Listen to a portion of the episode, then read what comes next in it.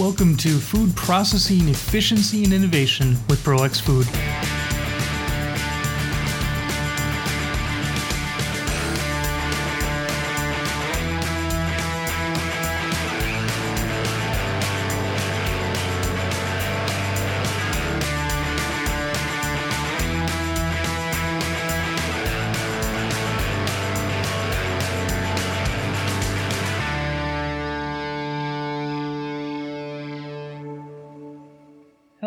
Everybody. My name is Nick Malio over here at ProEx Food, and today is the first episode of our podcast.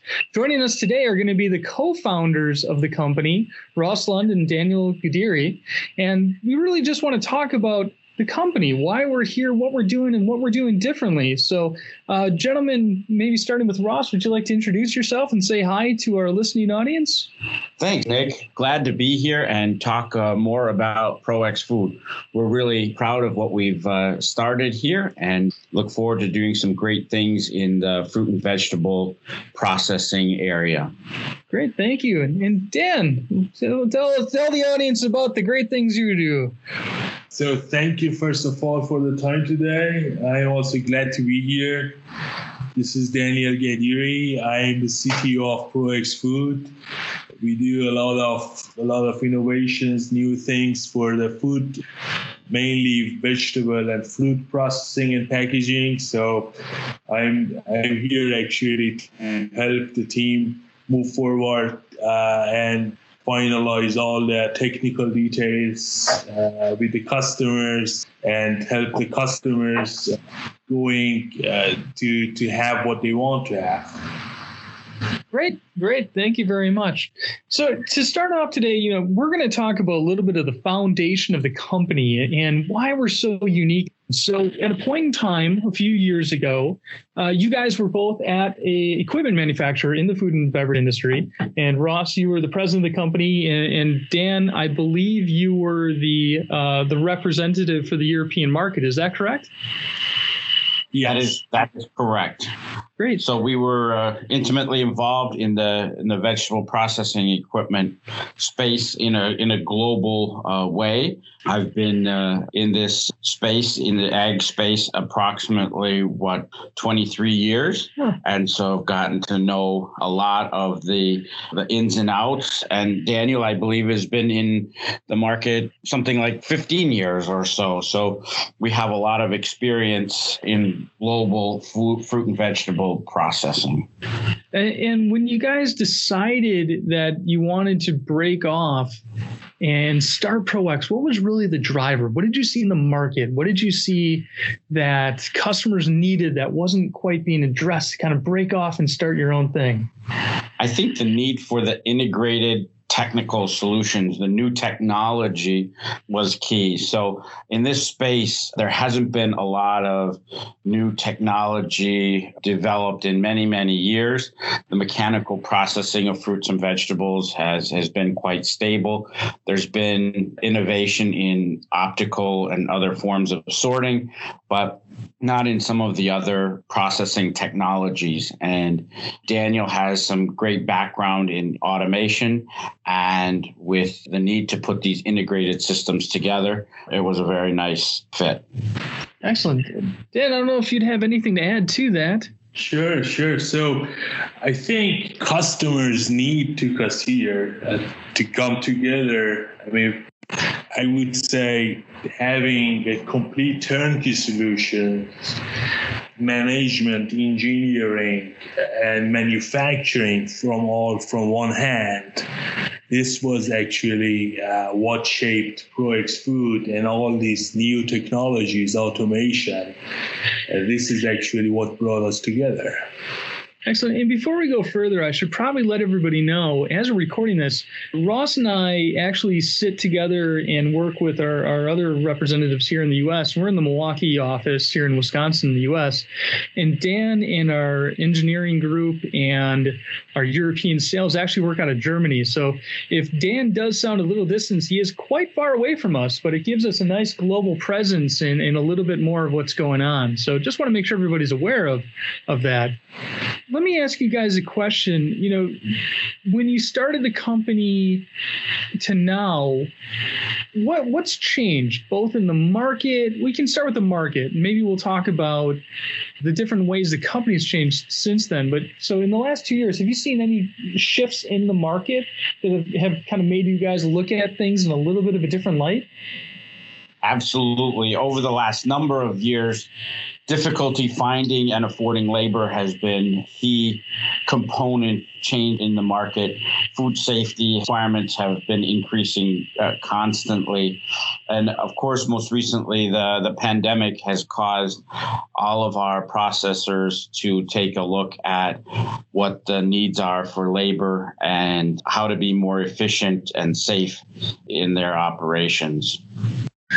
Dan, have you seen anything? Yeah, change? Absolutely, absolutely. I think, I mean, apart from the automation and the labor reduction from the market, from the products point of view, I mean, in the beginning, 10, 15 years ago, we were getting more and more uh, inquiries for the canning industry and also frozen vegetable.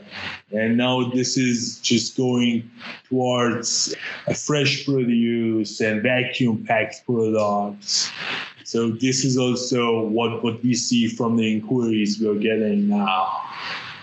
I think the exactly the, the the countries or the regions of the world where the economy is doing very very well, consumers have moved to a, a more fresh product. They're willing to pay higher prices for it. However, globally, there is always the need for the preserved product through IQF freezing or canning. But in terms of just pure interest, uh, I agree with Daniel. The the fresh market has really expanded. And, and fresh market really stands out as pretty much a focal point of the company. How long of a shift has it taken to really become good at the fresh market and have quite a lot of pieces in the portfolio. Has that been something that took a lot of or borrowed, I should say, technology from the frozen and, lightly processed area, or did it take a decent amount of innovation and technology to uh, really make the aesthetic work, make the money work, the buyers and operators and pr- producers? How has that really changed the approach? I think the fresh market has has made a, a, change in type of equipment as well as capacity. So in the past, in North America, especially, capacities were always very, very large for operations. Now, with more regional operations, the capacity requirements have gone down. Hence, smaller equipment is needed in order for processors to afford the equipment, as well as the need for handling. Fresh product typically needs to be handled more gently and therefore needs different types of processing equipment or variations on, you know, preserved product. Daniel, in, in Europe, I mean, what have what have you seen in terms of of change? Yeah, so I mean the same the same in Europe as well. So supermarkets are more interested to offer uh, local products, local produce to to to the customers. So we see also more and more farmers, you know, deciding to you know have their own processing lines to start their own pack houses, small pack houses. So the, same the same we see in Europe. So, so the theme kind of ringing here is is a little bit of decentralization, going for that local market, trying to keep things as fresh as possible, and and that's probably led to a little bit of the market expansion too, right? So, you know, I know that some of the sales going on with the company right now are not only North America and South America and Europe, but but it's actually spread out into different parts of Eastern Europe, different parts of Asia and the Middle East. It's branched out to certain parts of Africa, and, and especially uh, Australia and New Zealand have been a pretty good market for the company. Do you think it's just that kind of locus of control that's really uh, resulted in kind of a, you know, the markets expanding and, and, and creating a more global presence for the company? I believe that, as we talked about earlier, the economics in countries where labor is at a premium and very expensive have pulled the new technology in because there just aren't people to process this volume of fresh product in countries where you know unemployment rates are two three percent and the pay rate is you know far exceeding minimum wage. And so these folks need to find technological ways to be more efficient and just keep up with consumer demand. Sure Dan, would you be able to talk maybe a little bit about the technologies you're, you've used in projects or the ones you're looking at and how they address that, that labor concern and, and different ways we're, we're trying to tackle that part of it? Absolutely. So we we get more and more inquiries for automation, not only robotic automation, which is a robot doing what what a human does, also process automation using more more and more smart conveying systems, sensors to uh, you know automate the whole system and operations. Yeah, and and this is uh, what we have from everywhere now. Either there are new, completely new projects that the customer wants to have everything automated and smart, or there are existing lines and equipment that the customers are asking to have them smart, smarter than before. So, kind of a combination of retrofitting and integration technologies with what they may already have, if it's adequate, or sometimes, I mean, you actually do lay out complete end to end brand new lines and work with facilities. Is that correct?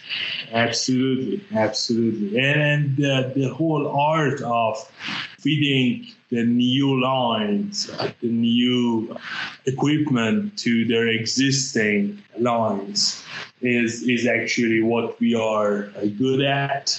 So we think day and night with our engineers uh, what's what's actually the best way of putting this all together how to lead the product, to have to use less conveying system, to use less energy, to have at the end the best production cost for the customer and what you're leading into, I think, is a little bit of almost a sustainability conversation, right?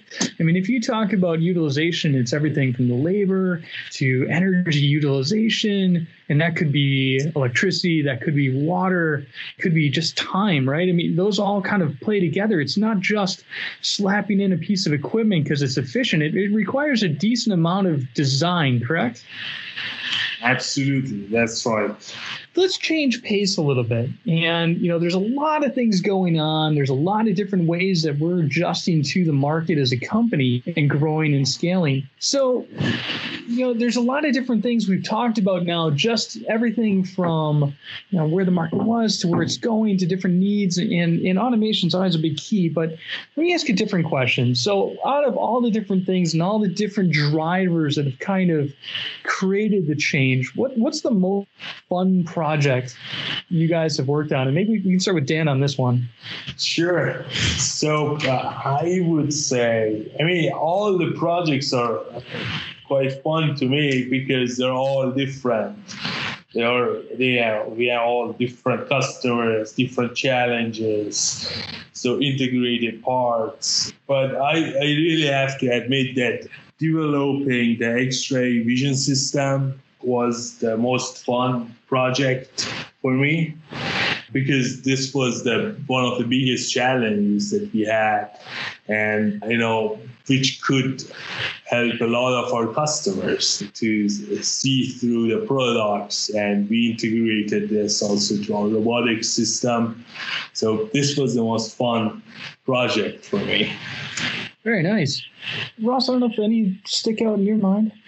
I think all of them like Daniel said, are are are fun and interesting. Anytime you're helping a customer meet meet their needs, right, and see a happy customer and is great. for the most part, I guess I love seeing an integrated line from in feed all the way to packaging come together and seeing that truck take the product out out the door towards the retail store. It just is such fulfilling work. And uh, I've been in manufacturing my whole career, my entire career, and can't ever get enough of it. Seeing a satisfied customer use or eat our product. All right, one more question today. We're going to keep this brief, but and I think we can come back to Dan on this one. But Dan, where do you see the company evolving? Sure. So I think our customers take us where we should go. Now, actually, we see that we we get more and more inquiries from the customers to automate their lines. They need automated solutions, no labor. So I think we are more going towards having more and more automated solutions on the packaging side and also processing side. So on all these equipment we have, we are offering, we will be thinking how to automate them, how to make them smart. I would say smart equipment is a big topic. And uh, you know the way how, how everything communicate with each other, you know, and at the end, the factory manager is getting a report from the whole uh, line and the efficiency of the line. Uh, I would say these are the topics which are quite quite uh, interesting for us and for our future. Where do you see the company evolving? Sure. So Daniel talked about you know the basically the components of industry 4.0 and, and, and, things like that on automation.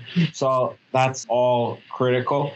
In addition i see our footprint expanding to serve customers better all the time having you know more local support more engineering support helping customers design their lines to be more efficient to be more food safe to handle food more gently time and time again. So I think to reiterate Daniel's point about our customers bringing us where we need to go, absolutely true and and we can see consumers out there where are the food trends and and how do we step in front and help our customers deliver those those new trends or those new food products to retail customers? Well thank you gentlemen. Uh, you know i think you know i think that's going to wrap up our first episode and in coming weeks talk about different technologies at a little bit more of a granular level different projects we're working on different solutions we're coming with and we might even bring on some guests from different partners we have or some of our customers. And we really look forward to having this conversation. If there's topics that anybody would like to hear us talk about, please do email us at marketing at proexfood, P-R-O-E-X food.com. I'd be happy to receive those requests and try to figure out how we can work them into a future podcast. Uh, but for today, you know, thank you very much for listening. Uh, thank you, Ross. Thank you, Daniel. Really appreciate your time today. And uh, we look forward to speaking to everyone again. Thanks, Nick. We appreciate you organizing the podcast. Absolutely. Thank you, Nick.